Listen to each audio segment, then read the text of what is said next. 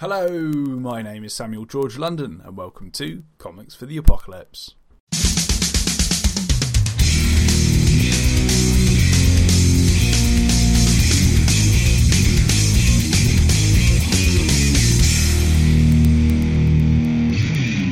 On today's episode, I speak to comic book writer Trevor Fernandes Lenkiewicz about what comics he would take into a super volcano eruption apocalypse.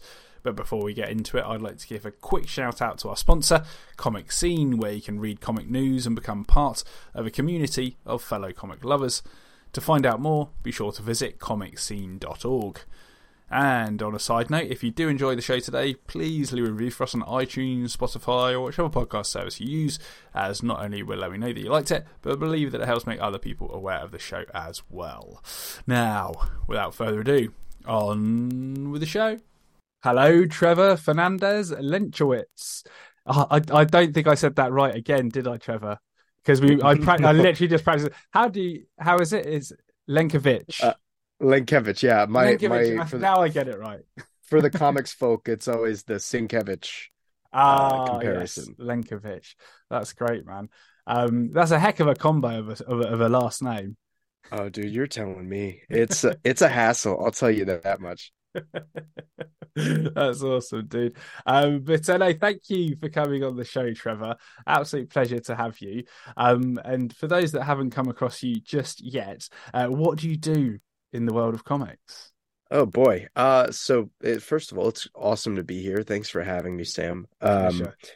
I primarily am a comic book writer, but because I've brought my my first couple of productions direct to consumer through crowdfunding, it's kind of forced me to be a, a jack of all trades. And so my primary focus is writing and editing, but I've by default sort of become an art director uh, and a and and a designer and a pre-press manager. Um, so I, I kind of got my hands dirty with everything, and I also feel like, especially in independent comics, when you're steering the ship as the writer, it's also really important to have a basic understanding of everyone else's job. So um, I've made myself at least basically functional as a line artist, as a colorist, as a letterer, um, if just to better understand how to communicate well with my team and make sure that I'm not being uh, unreasonable in any of my asks. Fair play, man. Fair play. Um, now, um, you you you've managed to kind of reach out to me to come on the show um, about your your upcoming Kickstarter Rise. So tell us tell us about that. Yeah, so it's it's a really interesting one insofar as how it came about because I always said that I would not do independent superheroes Mm. um, because I think more often than not they come off as uh, just this weird acknowledgement that people won't be able to write for the titans of our industry, you know, the the Batmans, Supermans, Wonder Womans. And um I I didn't want it to come off as that and I also didn't want to do something that was contrarian or uh, vulgar just to kind of make for shock value. Um but that said, uh, Mhm. after my most recent project Minutes to Midnight, I really found myself wanting to kind of write a story that deals with the male ego. And I thought about the best way to attack that in comics. And I mean, what better thing to do that with than the superhero, the perfect man, um, especially in how they're represented in our industry and, and throughout the medium and its history. And so Rise kind of came about in in such a fashion and it's it's different you know it's it's a superhero drama that subverts the hero's journey in order to really take a deep dive into the male ego through the image of the perfect man and so um it's i think in many ways a loving embrace of everything i love about superheroes but it, it's also more about the type of person that it takes to be a superman um and the the burdens that that has on our understanding of our own masculinity in the modern day. Fair play, man. That's awesome. Um, and um, how are you starting off this Kickstarter? Is it like a um like a twenty two page issue or a longer story than that? Yeah, it's 32 pages. Um, and it's and I'm really really excited. This is the first time I've actually gotten to say it. Is that uh, we're going to Mhm. have a two triple page spreads. So we have fold out pages on this issue. We finally got the confirmation from our printer that we're able to do that. So uh, Right. 32 pages with two triple page spreads. Nice, man. That's epic. Absolutely epic. So definitely quite quite a unique uh, book, um, particularly in print. Yeah, I mean, you know, I I think that there's a misunder or there could be a potential misconception that I'm doing like the whole deconstruction of the superhero thing. Uh, and there's a place for that. Uh, Watchmen is my favorite comic of all time. Um, Mm. Jeff Lemire's Black Hammer is fantastic, so on and so forth. But um, I don't think I can deconstruct the superhero in a way that either of those two incredible talents have already done. And so what what this is going to be doing or attempting to do is effectively deconstructing man through the image of superhero, um, through the lens of the superhero, if that makes sense. Yeah, sure, man. Sure. Um, and when when does the Kickstarter actually start? Uh, we go live the morning of October the 25th, Cool. and uh, we're we're incredibly stoked. Got a lot of really fun offerings for people to get in on the ground floor, like Mhm.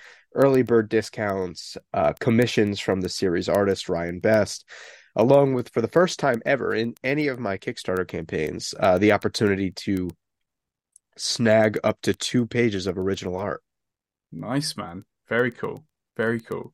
Um, and uh, when when this episode goes live, that'll be a couple of days away that the Kickstarter actually starts. So everybody go search Rise on Kickstarter, um, or just click the link in the show notes, and you'll go onto the pre-launch page. Make sure you click on uh, notify me on launch, um, and you can check out the full page, um, as and when uh, it actually launches. Um, and uh, where where else can people find you online? Yeah, um, I'm on all the major social media. Uh, the the website formerly known as Twitter at P Watch Press, Mhm. uh, on Instagram at Pocket Watch Press, Facebook as well, Pocket Watch Press, and then I've recently adopted uh, Bluesky as a potential uh, Hmm. Twitter contingency, and Sure, man. um, I believe I'm on there as TFL Writes. It's just my initials underscore writes. So uh, yeah, that's that's where you can find me online. I also have a Substack as well. It's uh, uh pocketwatchpress.substack.com. Great. And all of those links are in the show notes, folks. So feel free to go check out Trevor on uh, whichever bit of the internet you uh, frequent. So, uh, yes, um, onwards and upwards. Now, I do have some bad news for you, Trevor. And, you know, it's it's sod's law that just as you are launching a Kickstarter, a super volcano erupts. Of course. You know, why not? Because where whereabouts are you in the States? I'm in Connecticut on the East Coast. Connecticut, got you. Yeah, so that's going to be interesting when Yellowstone does explode. Obviously, you're you're not going to get the immediate impact, but you're still definitely going to get like all of the fallout in terms of the ash and stuff like that. Um, so my my question for you is, what is your action plan for survival? Man, I don't know. I, I, I this was a really tough one to confront because I'm just like, like, what is left? You know, like, do I just go face first into the lava and like make it easy on myself? Um, I, feel like the only possible option is to go to the highest elevation possible. Mhm. Um, bring my favorite form of entertainment because I, I am by no means like a handy hunter or gatherer type, you know? So it's like, is this one of those where I like start the plot to a movie surrounding me learning how to become uh Tarzan or do I just kind of sit there and wait for the end like some weird piece of poetry, you know? nice man nice so you're just going to be kind of like mulling it over um on on top on top of a mountain Yeah, I know. I I I hate that that's my answer. I really do. yeah Like, it's probably the well most- you know you got to go like the the most bo- Yeah, it's like the most boring answer possible. It's like, yeah, do it. I think I just sit there and like question how how we got there. It's like, hey, maybe maybe we really should have thought about this global warming thing a couple times over, you know? sure man uh, let, well let's say you know you you manage to get to the top of a mountain. You take a camping chair up with you, and maybe a couple of forties or something like that. Um, and uh, you're you're looking out onto onto the mountain as kind of like the lava is starting to uh, slowly come up. Um, and in these um, maybe not the last moments, but definitely kind of on its way. Um, you start thinking about kind of comics and things like that to take your mind off of things. And uh, the first question that you ask yourself is, "What's the first comic you remember enjoying?" Yeah, so that that's got to be Batman uh, six fifty five. It it was the beginning of the Grant Morrison Batman run. Um, I read it way after it actually came out on the stands, but uh, I remember. well, actually, that's a lie. The first comic I actually sat down and read was Final Crisis number one, and I read through Final Crisis, and I and I went through it just absolutely gobsmacked by J.G. Jones' artwork, and confused out of my mind why Batman was dead, why Superman uh, could sing evil away, and why Wonder Woman was being controlled by this weird uh, predator-looking mask, and then that led me into Batman 650, 655, and I think reading through that Grant Morrison run and and kind of continuing on with Batman into the Snyder era uh, that's that's really what made me a fan of comics um, and uh, surprisingly uh, or at least to the surprise of everyone that I have ever told that Final Crisis was my first comic did not scare me away. Fair play, man. Fair play. That's awesome. Um, and like, how how old were you? I probably would have been about 16, 17. I'm probably 16 when I read Final Crisis. And I think I, I kind of started becoming a more adamant comic book reader by 17. Mm, I see. Which is um, weird, right? Because I feel yeah. like when when everybody like discovers sex and and mm-hmm. women or men, whatever your preference is, they're like, "Oh, who has time for comics?" And I was kind of the opposite. did the old switcheroo? Um, excellent. Um, and you like, how did you pick it up? Was it Walmart, uh, comic book shop? Where was it? Final Crisis I got on eBay. I, I begged my mom for it because I had um I was hanging out with a, a buddy of mine and he was kind of into reading comics at the time. He was like picking up graphic novels here and there and he was telling me about all of these Batman stories and I remember thinking to myself, it's like, man, these really are not necessarily for kids.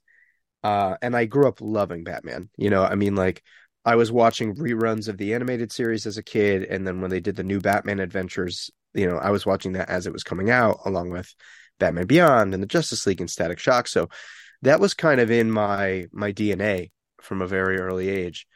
And um I was kind of I, I feel like maybe there was a part of me that was always looking for a way into the source material, but I thought I was too old. And once my buddy Jack had kind of started telling me these stories, uh I I I was desperately looking for a way in at that point. And so I remember going online and looking up everything I could about what was going on with Batman. And I had seen the name Grant Morrison and I had seen the words Final Crisis DC Comics event. And I'm like, that sounds enticing.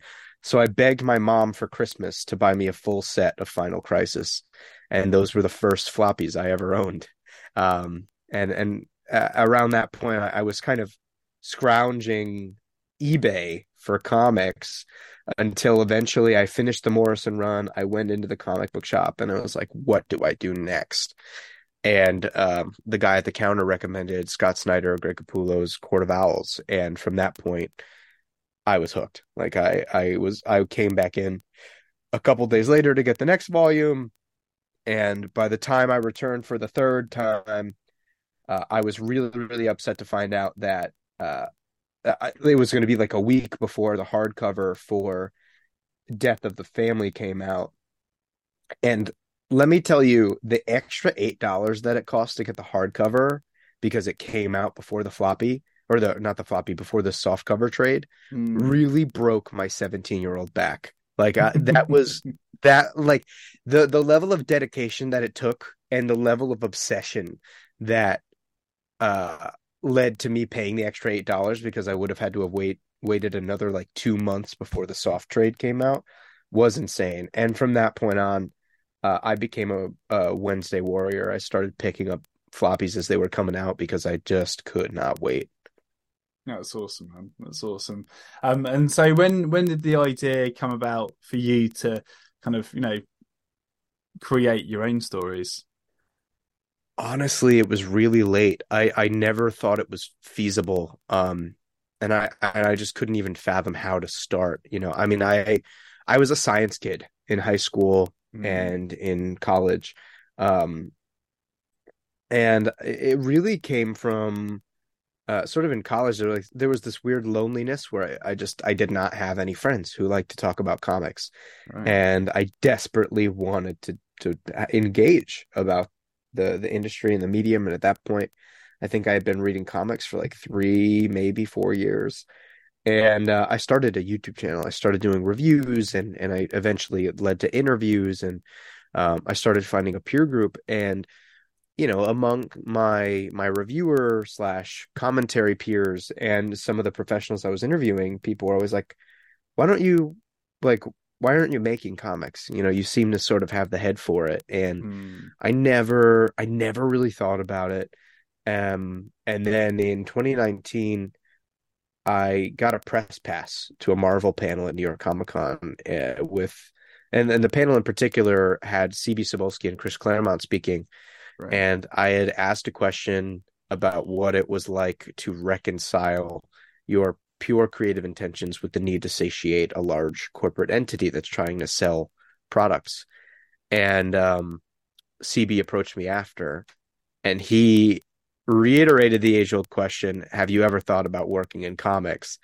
Mm-hmm. And at mm. that point, my answer was not in any honest way until the editor in chief of Marvel asked me that question. Yeah, right. And so, yeah, he he handed me his business card. I applied for an editorial internship, and ended up interviewing in March of 2020. And then uh, a, a an apocalypse of sorts did happen. Yes, and um, the job opportunity was was lost because they couldn't bring anybody into the offices to train and I, I sulked about it for at least six months. I bet. Man. And um, yeah, I was really really upset. And then I realized, you know what, like I'm just gonna give it a go and try doing it myself uh, and and do the research, do the work. And so I sat down and I read everything I could on you know constructing of comics. I tried sitting down and analyzing comics that I loved, figuring out why I liked them or why certain things might not have worked for me and um, the end of 2020, I kickstarted my first comic, which turned into a six issue series uh, that we've now completed and um, just kind of been hitting the ground running ever since. You know, there just came a point where I decided if I'm going to do it, I'm gonna I'm gonna I'm gonna put everything I have into it and figure out whether or not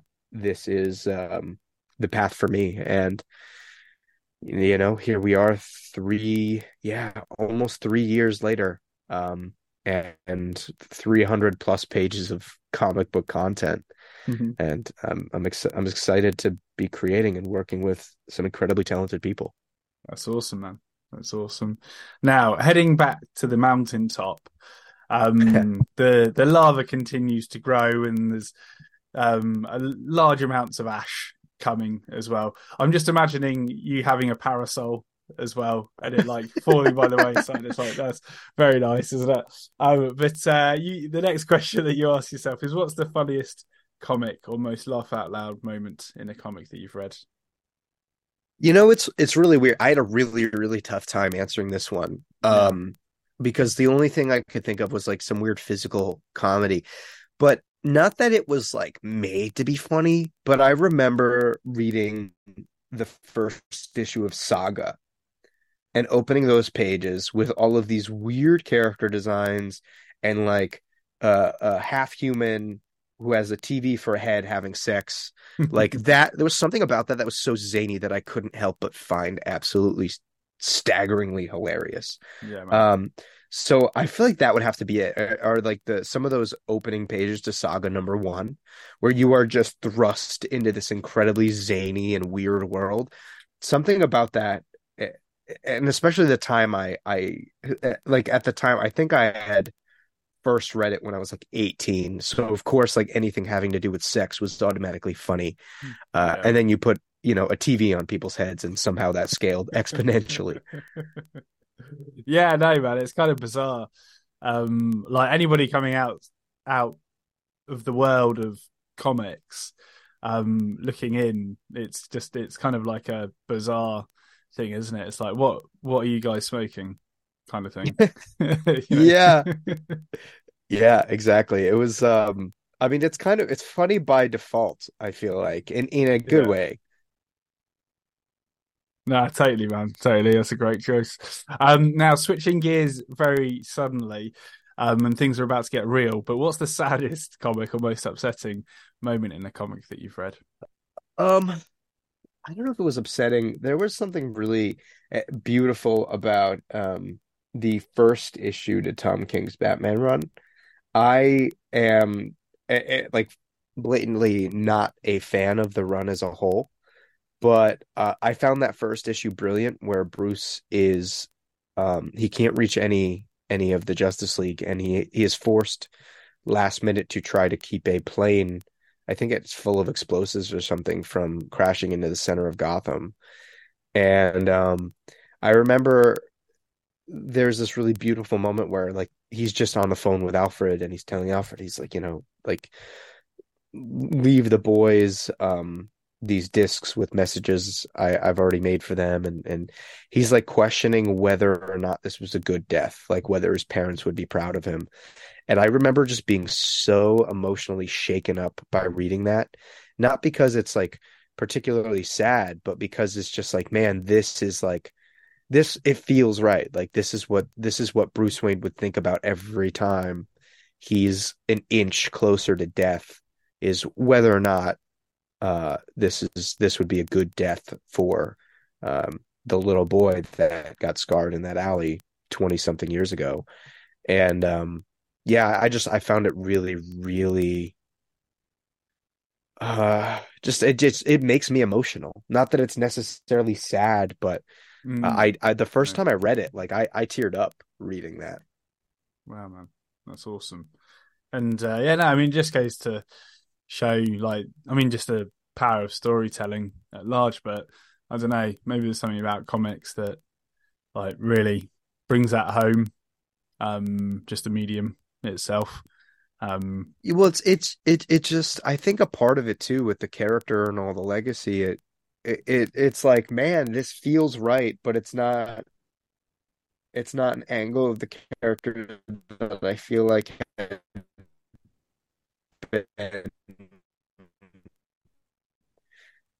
for all to revive his dead son. Um, right.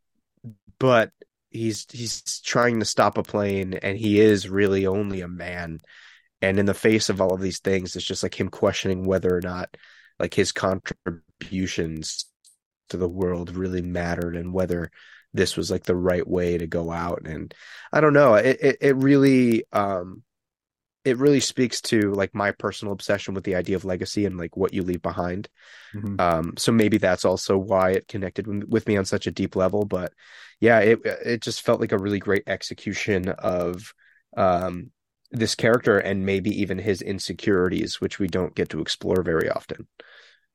Fair play, man. That's awesome. Um, now switching gears once again. Um, what's the scariest comic or most horrifying moment in a comic that you've read? Uh, the first thing that came to mind was the end of the first volume of Scott Snyder's The Wake, when this entire expeditionary team is basically being uh, ripped apart and murdered in a submarine one by one. And like the level of hopelessness that you feel um, at the end of that volume is insane. Like there is the the the way that like Snyder and Sean Murphy were able to pepper in this idea that like maybe one or two people might make it out alive, and the way that they absolutely squash that is uh kind of paralyzing. I remember reading that and being like genuinely petrified for those characters.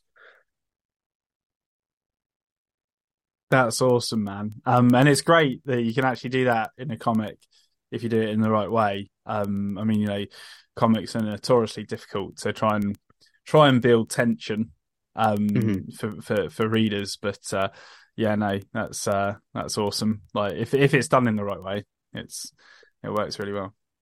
Yeah, yeah. I mean, the the particularly difficult thing with comics is that you do not have sound. Sound is such a huge element to horror.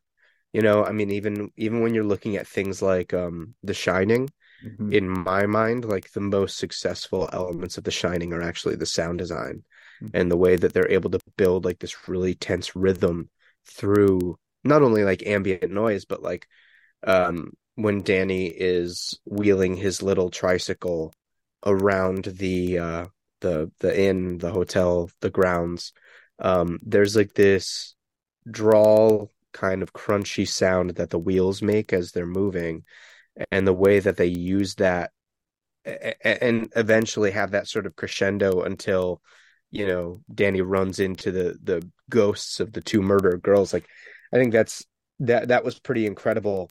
Um, and comics don't have that, so you have to be really really conscious of what you're doing on a design level, uh, on a pacing level, and particularly in something like The Wake, you know, I, I think it was Matt Hollingsworth that colored Sean Murphy on that book, is the way you're using color and, and atmosphere to really play up the moment.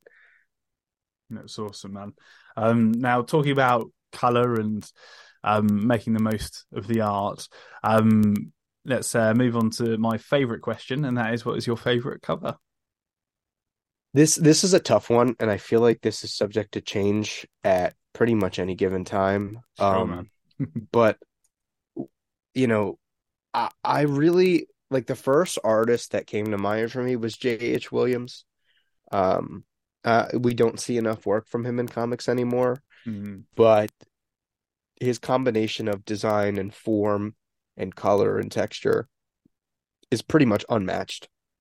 And the uh, cover that he did for the Sandman Overture uh, came to mind immediately, just like how beautiful and and and graphic it is. And it's not incredibly complicated insofar as the composition or in what the cover is communicating, but it just feels like the perfect encapsulation uh, of the the dream character from uh, Neil Gaiman's Sandman. And uh, again, like I, it's really weird. I feel like the only comic book creator on the face of the planet that is not always really prepared to answer the question about like what my favorite covers are because I Mhm. feel like that is constantly changing. Yeah, But this one is really stuck in my head for a long time. Yeah, man. No, it's a it's a it's a great cover, and um, yeah, no, it's um, it's quite an image. Um, there's a lot going on, really, isn't there? Um, Yeah, of got yeah, yeah. it's yeah, it's it's absolutely stunning and and it's simple and it's and it, like I said, in its design, it's very simple, but I Mhm. think it just hits home at the the oddity and the scale Yeah. of this character, his his stories and and his existence, I guess overall. Yeah, man. No, that's really cool. Um, no, it's a beautiful one. I'd I'd love to have a kind of, you know, like a, you know, A3 sized poster of that on my wall. Um, could really soak it in. So yeah, yeah, absolutely. Imagine like smoking a joint and staring at that for a couple Yeah, man. minutes. And then Yeah, the some. couple minutes. Yeah, a couple minutes. Yeah, exactly. A couple minutes turns into a couple hours. No doubt. No doubt. Awesome, man. Um, well, uh, moving on to um another of my favorite questions, and that is, what comic do you repeatedly read the most? It's got to be Watchmen. Uh, I reread it once a year at least. Great. Um, I, I think it's it's kind of a perfect comic. It's my favorite comic of all time, and not insofar as like it is a gritty take on superheroes, but in what it has to say about the type of person that would put on that suit in the in the real world. And Mm. I, I think, you know, the the beautiful thing about that story is that it's so layered and it's so nuanced that you can take something new out of it every time. You know, I, I mean, I've read those 12 issues probably eight times. Um, and there's always something new to uh absorb from the the the various contexts of that story, you know, like the even even visual framing and the way that certain panels and and the compositions of those panels speak to deeper um deeper sensibilities surrounding the characters or what they're going through. You know, like I remember, for example, like on one of the rereads, really sticking in on the panel of uh, Dan Dreiberg walking out of the original Nite Owl's house, and he's walking down this alley, uh, and it's the way that it's lit is is just it makes him look lonely and sad and schlubby and you have like the sign from Nite Owl one's garage saying that he fixes broken things and yet this mm-hmm. broken thing just went into his house and came out even more broken you know it, it and that's mm-hmm. one panel on a nine panel page and so it, it just gives you so much to appreciate and so much to study about how to execute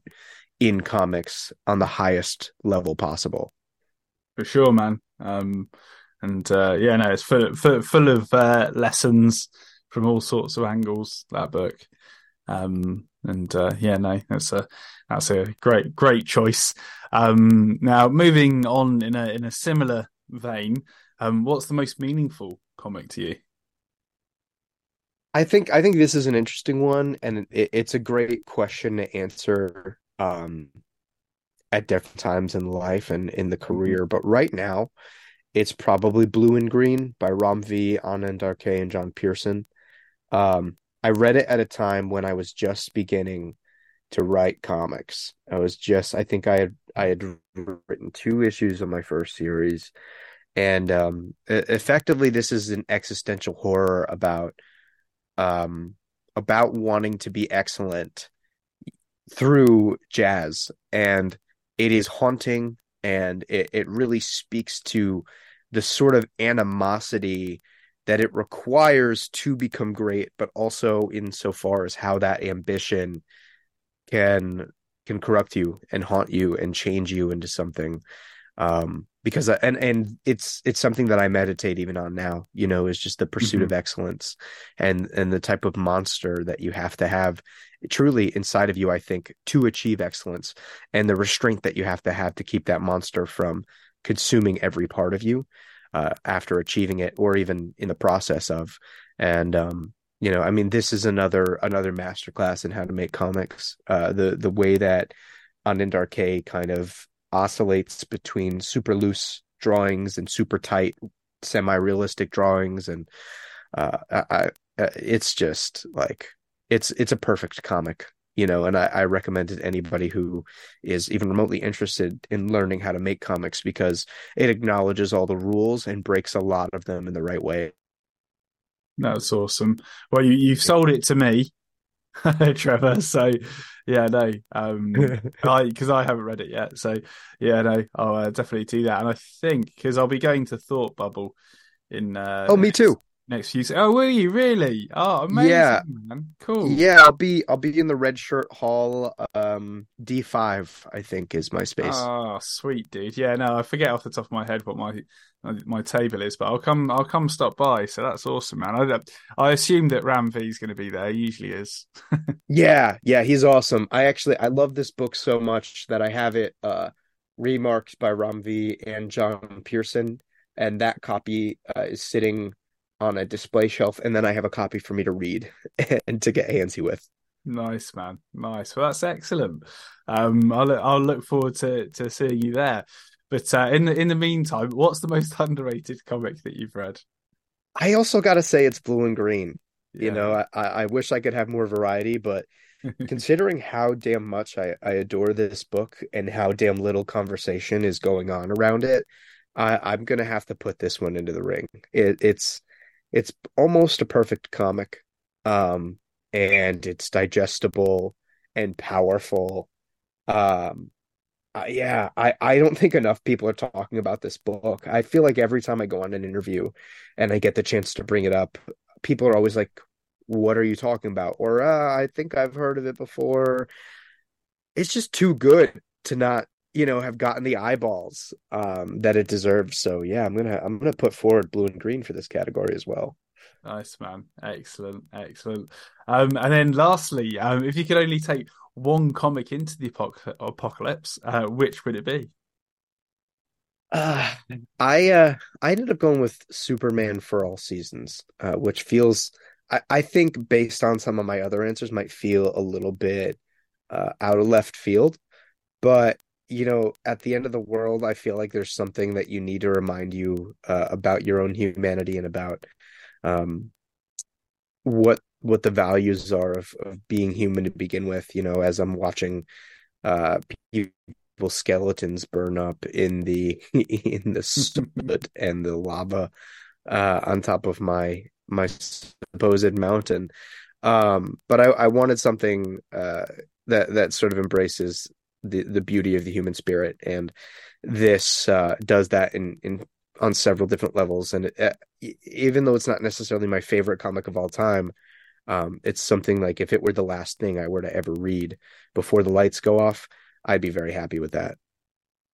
That's awesome, man. That's awesome. Um, and then along with that, uh, what weapon, tool, or useful item would you like to take into the apocalypse as well?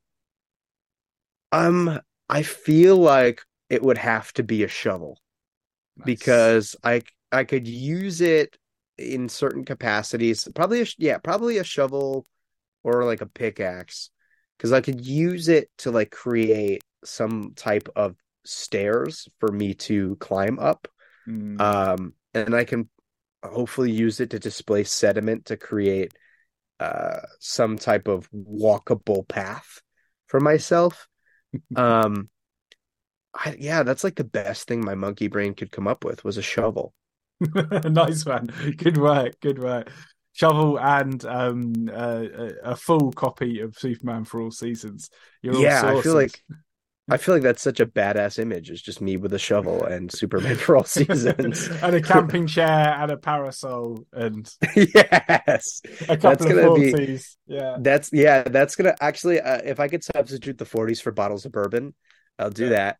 Oh, but uh, cool. I, this is gonna be like my midlife crisis aesthetic when I'm like late 30s early 40s figuring out whether or not like i really did the right thing i'm just going to be walking around with a shovel a bottle of bourbon, a parasol, a lawn chair, and a copy of Superman for all seasons.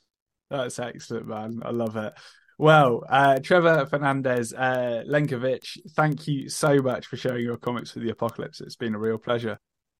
Oh man, it was it was great. I I really enjoyed getting to answer these prompts, and and it kind of made me think about some of my favorite comics in a totally different light.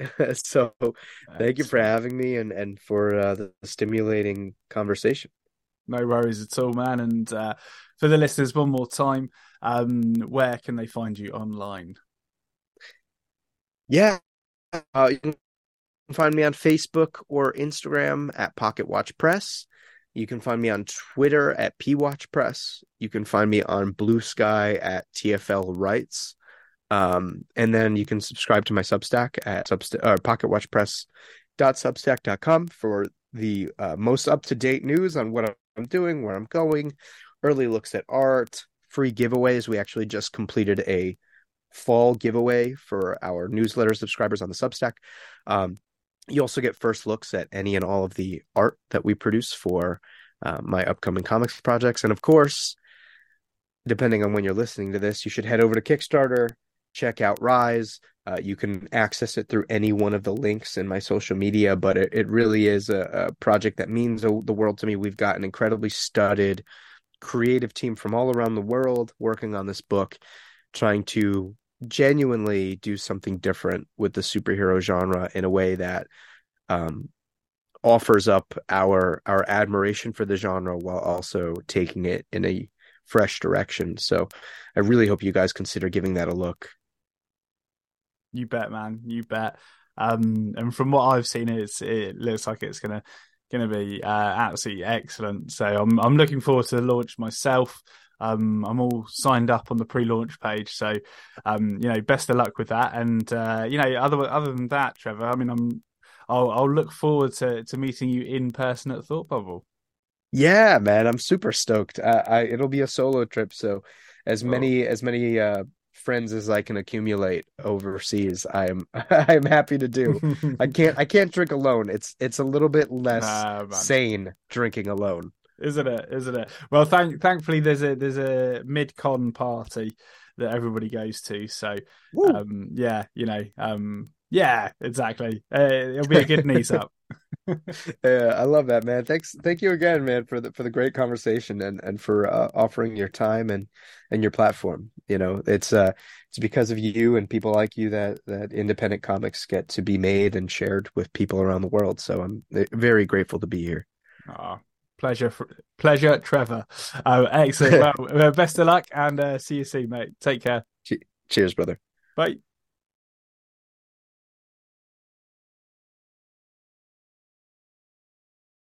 Thanks again to Trevor for being on Comics for the Apocalypse. It was an absolute pleasure.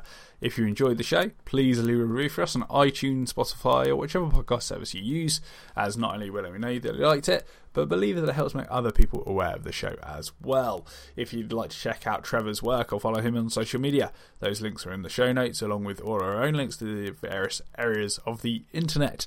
Speaking of which, if you haven't already, be sure to visit ComicScene's website at comicscene.org for comic news and other fun sequential art stuff. And finally, as long as the apocalypse doesn't come to pass in the near future, I'll see you next time. Oh my gosh, it's late. Sorry about that. Bye for now.